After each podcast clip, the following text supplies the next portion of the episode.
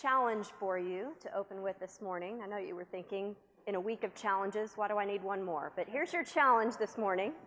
Um, I want you to picture in your mind a celebration that you had sometime in the past with people that you love. A holiday, um, maybe a birthday, maybe you were celebrating an event in your lives, and you're all gathered together. Have you got that scene in your mind? You know what it was? Now, here's the question quick. What are you eating? You have something in your mind? Do you know what's on the table in that scene?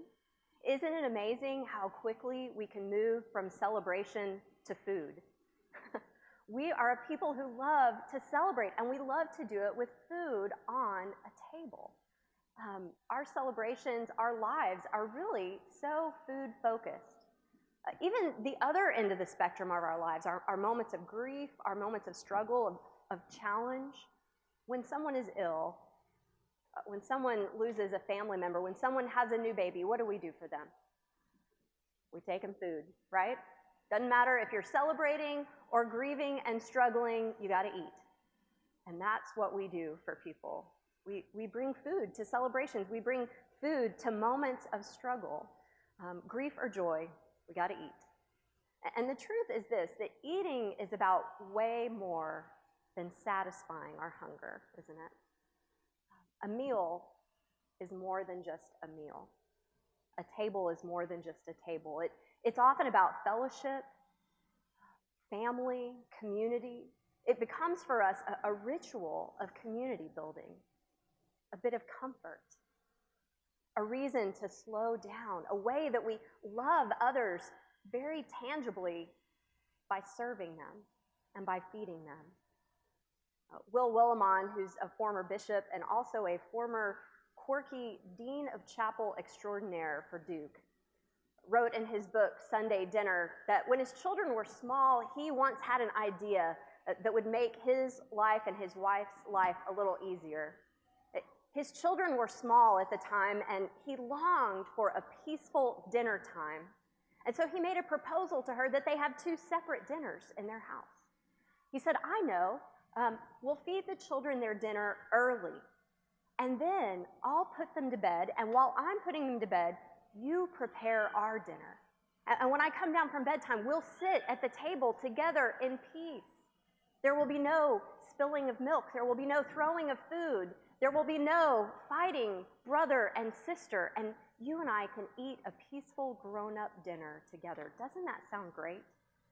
Now, some of you aren't at that stage of life at this moment, but in my mind, there's probably nothing that sounds better than peaceful grown up dinner. He said that he could tell the thought appealed to his wife that um, father and mother, husband and wife would get a great deal out of a peaceful dinner together. There was just one problem the children. She reminded him that if the children never sat to eat a meal at a family table, if they always sat at the kids' table, they would never learn what it meant to sit still. They would never learn to sit while other people talked or to eat like civilized human beings, that they would never learn the lessons of the family table. They would grow up uncivilized without the company that they were supposed to have at dinner so much of how you and I were socialized growing up happened around a table. So much of how we went from just behaving as animals to behaving as human beings happened because someone instructed us around a table. Those ordinary moments of life that didn't seem like lessons at the time have shaped and form us. When we sit around a family table together, we are changed, we mature, we grow up. And when, when we, as a family of faith, come to a table together, when we take communion together, uh, we come to a kind of family gathering. It's the Lord's table. And there are still lessons learned. There are lessons that are learned there that help us to, to grow up, to learn how to be um, one of the family, and to learn who we are called to be lessons that we learned at home often overlap at the Lord's table sometimes. So this morning I want to share with you what I think are some lessons that we learn at the table. And the first is this wash up. Um, probably the most common refrain around our family table, the phrase that starts dinner is not let us pray or please pass the biscuits. The phrase is, did you wash your hands? Right? Um, sometimes as a parent, I'm thankful for the meals that come throughout the day because at least I know my children's hands got washed a couple of times that day if we're going to eat together. And I, I wonder if God feels that way about us sometimes, that when we come to his table, we have this chance to make sure that we're clean again, that we present ourselves and our hands and our hearts and have a chance for him to wash up for us. And when, when Jesus gathered with friends on that Thursday evening in the upper room, he knew that in less than six hours he would be betrayed and arrested. In 12 hours, he would be put on trial. In 16 hours, he would be tortured by Roman soldiers while a crowd screamed for him to be crucified. That he would be nailed to a cross, and that not long after he would be dead. So, what did he do? What he, did he do with these last few precious moments of calm before the storm? He gathered his friends and ate dinner with them. And, and that seems a little frivolous to us sometimes. The cross is coming, get ready. What are you doing sitting and wasting time at a table? Why, why didn't he take those moments to teach his disciples the last few lessons they needed before he was taken away? Why not do a review session with them or cram before the big exam that was coming? Why not do exactly what they would need to be prepared for the cross? Maybe he did. Maybe eating a meal is exactly what they needed. Why eat a meal unless a meal is more than a meal? And a table is more than a table. Unless it's a way to communicate, to act out what is to come. The message Jesus so wanted them to understand that night before dinner was even served. The message he began communicating when the disciples entered the room, and he took on the role of a servant, the posture of a servant, and began to wash their feet. And in his discussion with the reluctant Peter at that moment, uh, he signals that there's more going on there than just washing dirty feet. Peter balks at the suggestion. Don't you love Peter? He just gives me courage that it's okay to be wrong all the time. Um, he, he says, No, Lord, never, never. I will never let you wash my feet. Have you ever said never to God? Anybody bite your tongue after that once or twice? And, and when Jesus responds that it's necessary, ever the over the top Peter insists then that Jesus wash all of him, head to toe. Just give me a bath right here at the table, Jesus, he says. I don't know about you, but I, I try to picture Jesus' facial expressions a lot in these passages, and I, I sort of see him head tilted, half smile, shaking his head at just how clueless the disciples can be. Mark Buchanan paraphrases Jesus' response this way. He says, I've already done that for you. I cleaned you up, top to bottom, inside and out. It's just that you keep accumulating muck and grime. It's hard to walk through this world without getting a little of the world on you. And so you're going to need a foot bath on a regular basis. Jesus was letting us know in that moment that even when we've experienced the all over cleansing of salvation, even if we've been marked once and for all in the waters of baptism, our souls still get dirty we still need to turn to Jesus frequently for cleansing, to ask for forgiveness, to wash up again at the table. The disciples were not only clueless, they, they didn't even know what kind of dinner conversation to have at this table that night. They had been with Jesus for three years. Surely they had soaked up enough holiness by this time. I mean, three years is long enough, right? Any fourth year students? Fifth? Sixth. Three years. Jesus thought it was long enough, just saying. Um, he, he knew that they needed more even than that, that there was no limit to the holiness they needed to soak up, that they weren't just on the fast track. And so at dinner that night, part of their conversation was this a dispute arose among them as to who would be considered the greatest. It's just hard for me to even believe that's what they were talking about. That the ruler of the universe had just taken on the posture and the dress of a servant, washing their feet, and they're sitting around arguing about who would be the greatest. It just shows us again that whether we followed Jesus for three years, or five, 20, or 50, we need that moment again. We need that moment where he kneels at our feet. We wash up. We give Jesus a chance to do what he promised to do that night. This is my blood of the new covenant, he said, poured out for you and for many for the forgiveness of sins. And that's why every time we come to the communion table, we do so with confession. Not because we know how to wash ourselves, but because we know he's there to do it with for us. The only way we come to this table by getting washed again and remembering that we need it, no matter which disciple we are. Wash up if you're going to come to this table. That's one of the rules of this family table. And another one is this give thanks. Give thanks. It's always a good idea to say thank you to God when you sit down to eat. It, it helps us keep in our minds and in our hearts that all the food, that every gift is a, is a gift from God. Um, you and I, most of us, have become pretty detached from the sources of our food.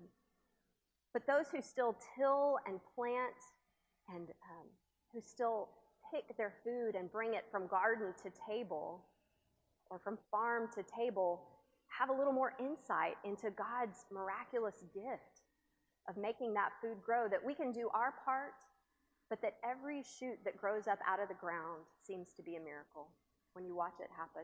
Much more so than when it appears magically plastic wrapped in the supermarket aisles for us. But if you could trace any piece of food that you eat back far enough, you'll find that it originates with God, that everything we take in is really a miracle. When we remember that, we remember it's a good idea to say thank you for every morsel, we say, say thank you in communion uh, because it's not an act we're doing for God, it's an act He has done for us and still does again and again. It signals that very act of sacrifice of Jesus on the cross that weekend that He ate with friends, but it, it signals too that He is present with us again and again at this table. Our, our only response is thank you. That this meal is a confirmation of the presence of God here and now with His people we can't help but say thank you. We're a thank you people. Even the word Eucharist sings thank you at its heart. You may have noticed when you came in today that there's something a little different at the front of the chapel, that um, there's a regular table here instead of the altar that we usually celebrate at. And I decided to take a little liturgical license today, um, mostly because it was a dinner table at the Last Supper, wasn't it? This is my dinner table. This is from my house. This is actually the table that Jim and the kids and I sit and eat at every day during the meals at our home. And it's interesting, but most most homes have two spaces to eat now, don't they? There's the kitchen table and the dining room table.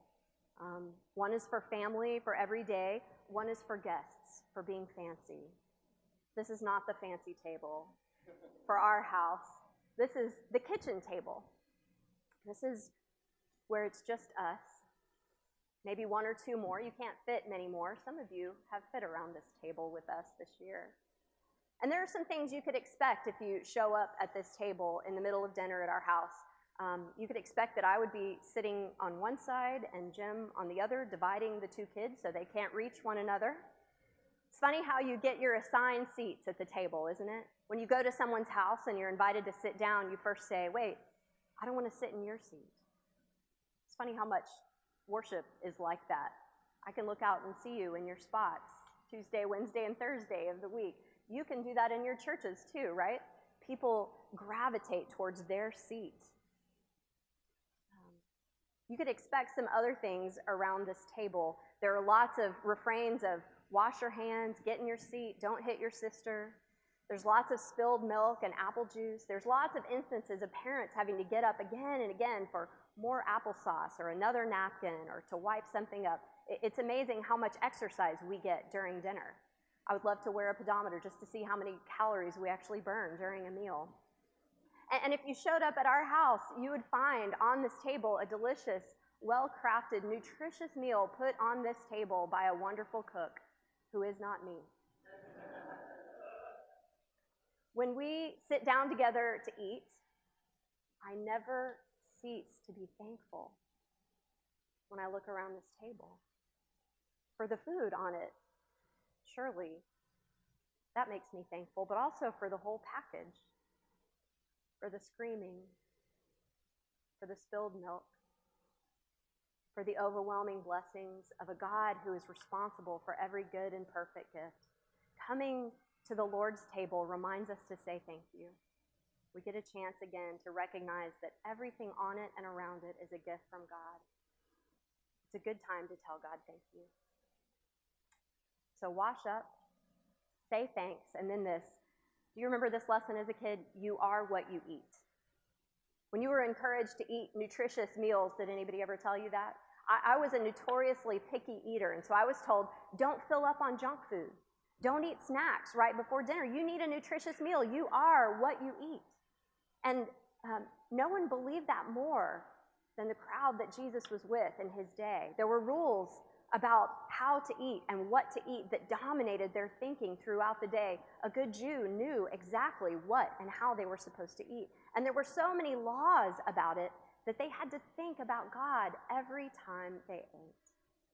They had to think about what they were eating and how they were eating and how they were honoring God with the ways that they did that. And, and onto that kind of scene, Jesus appeared constantly talking about food.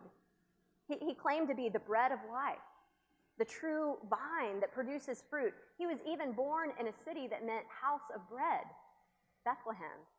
He told people that they were going to eat his flesh and drink his blood. How strange a sentence is that? And, when we come to this table that the bread of life prepares for us, we come hungry. Not just with our stomachs hungry, but with our souls hungry.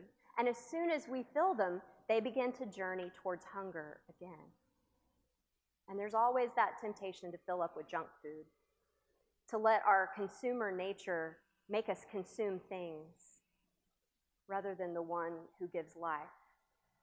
I visited an Orthodox church once near Bethlehem, right outside of that city, and I didn't understand a word of the two hour service. Well, maybe hallelujah, I understood that. But the music was the most beautiful that I had ever heard, and I will never forget the lesson that I took away. When time came for communion, the children lined up first. Not with their parents, just a long line of children down the center of this church, eagerly pressing one another forward towards the communion table. And what I learned was that those children had not been fed breakfast that morning. They were intentionally fasting before the moment that they would receive bread and cup. They were starving. Starving children are ornery people. And so they were pushing their way forward to this table to get their first bite of food for the day and then rushed off to another room where they had a snack. But at that moment, do you know how good it must have tasted to have bread, to drink from a cup? You and I are hungry children. We come to this table remembering that nothing else satisfies, nothing else can fill us. And on, in this community, we, we make sure that there is food available every day for us, that every Wednesday when we come to this chapel, that we serve God's holy meal from the table in the center, that every uh, day of the week, we have Eucharist available somewhere on this campus because we want to get fed here and because we want to be hungry for God. We want to become what we eat. While the Jews in Jesus' day spent a lot of time thinking about what they ate, they spent just as much time thinking about whom they ate with. Whose table you ate at was a significant sign of who you were. And when you ate with people, you were declaring, These are my people. I belong with them and they belong with me. And so it was dangerous to eat with anyone you didn't want to be associated with. And Jesus constantly got in trouble for eating with the wrong people. You are what you eat, but you are whom you eat with. It could ruin a guy's reputation to eat like that. But Jesus wasn't concerned with reputation. He was concerned with making sure that his table was open and available to everyone. And everywhere he went, he opened that table to people. I once visited in the home a couple that I, I, didn't know very well. I was at a conference and they had invited me to stay with them. We had mutual friends. And when I arrived at that home, um, they were so hospitable, like extravagantly hospitable. There were special touches everywhere in this home that let me know it had been prepared for me, that there was a place for me. You know, some people are welcoming, but some people are welcoming. They were over the top, welcoming. And, and when I said something to um, the wife, I said, Thank you so much. You, you're so gifted at making me feel welcome here. She told me the story of why. She said when she and her husband first married and they first visited the home of her mother in law, she was anything but welcome. That her new mother in law let her know in no uncertain terms that she was not welcome there. While she might be staying there, she wasn't welcome. When she went to the bathroom, there was no towel for her. She had to look around for one, it hadn't been placed out. And when they went to sit at the table, there were only two places set. It was an intentional sign that she wasn't welcome to sit at that table. Her husband had to go in the kitchen and get another place setting down for her. Can you imagine? She said, When I experienced that lack of welcome, I knew that when I had a home of my own, I would do everything I could to make everyone who came in the door know that they were welcome there. I would set a place for everyone that I could so they would know they were welcome at my table. I hope the message is clear here when we come to the Lord's table together. You have a place at this table, you have an invitation. I hope that you will communicate that welcome to others, that they are invited, that wherever this meal is served, the invitation is open. You, you are what you eat, but you are who you eat with. So eat like Jesus welcome people to this table. We have communion with God, but we also have communion with the other people around us. They become our people when we eat together, they become our family. Not just those that we can see coming forward in this room, but those around the world that eat with us as well at this table. People worship and eat at this table in China, Africa, India, Latin America in wealthy suburbs, in slums. People are eating at this table, and they're your people. You are who you eat with. So much of what we do, so much of what we're learning about here in this community is about how to set a place and how to invite the world to dine with us. So welcome them well. Set a place for them. The last lesson I would offer you from this table is this tell your story. Tell your story. One of the greatest things that happens around a dinner table is that stories get told. Sometimes they're funny stories, sometimes they're sad stories. Sometimes at your family table, there are stories you have heard before, more than once. But they're going to get told again, because maybe you need to hear them again. At the table, everyone is welcome to tell their story. And so even children are asked what did you do today? What did you learn about in school today? To which the answer is nothing. Every time, nothing. It, even if it seems like nothing is happening at your family table, I guarantee that something is happening. The stories that you tell are as important as the food that you eat. And the Lord's table tells a story that goes farther back than we could ever imagine. The night that Jesus had dinner with friends, they were telling a story around that table. They were celebrating Passover, the rehearsal of the events of their exodus from Egypt. Such an experiential meal with bitter herbs and salty water and roasted lamb, each piece of which told the story. And when Jesus went through the storytelling as usual, he came to a point where the story changed, and the people around the table recognized they weren't hearing a story about the past anymore that the story had rushed forward to the present and they had become a part of it. That while there was lamb roasted and served on the table, it was being served to them by the Lamb of God. who within a matter of hours would take away the sins of the world.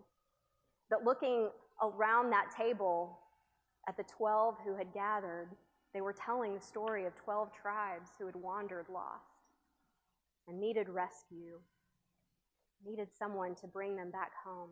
There's something about a table that is more than a table when you tell a story. It connects you to your roots.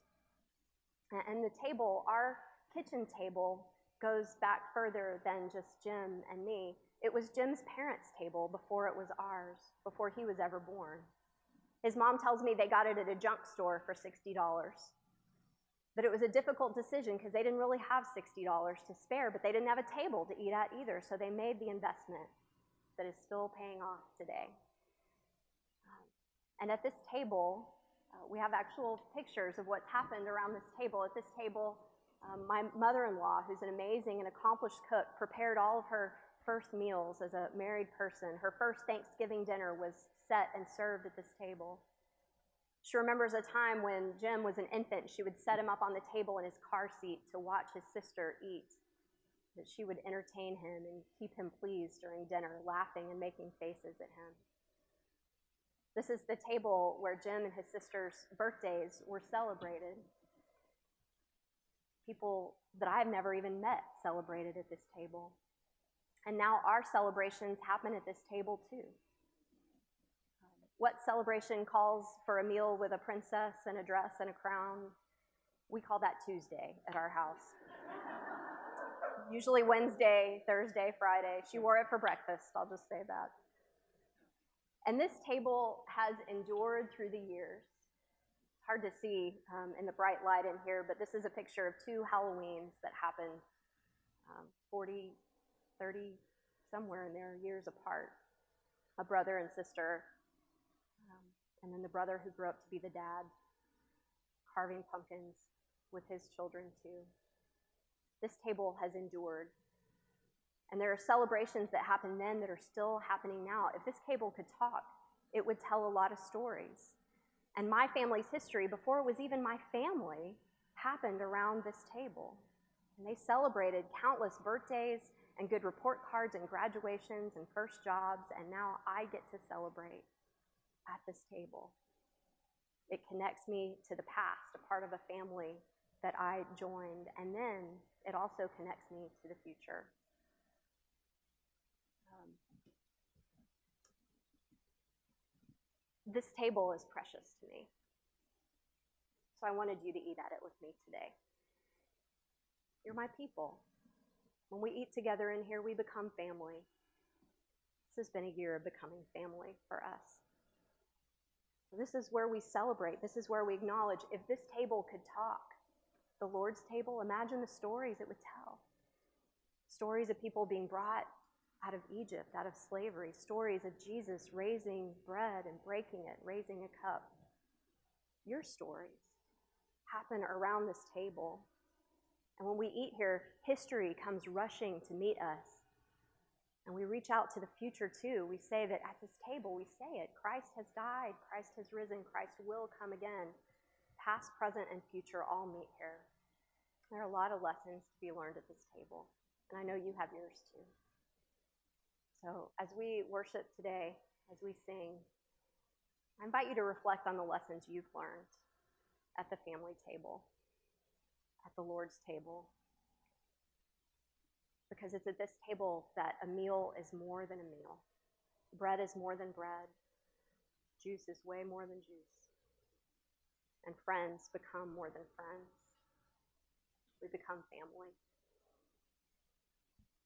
Learn the story and tell the story and celebrate it here. It's a great story. And today we'll learn it again.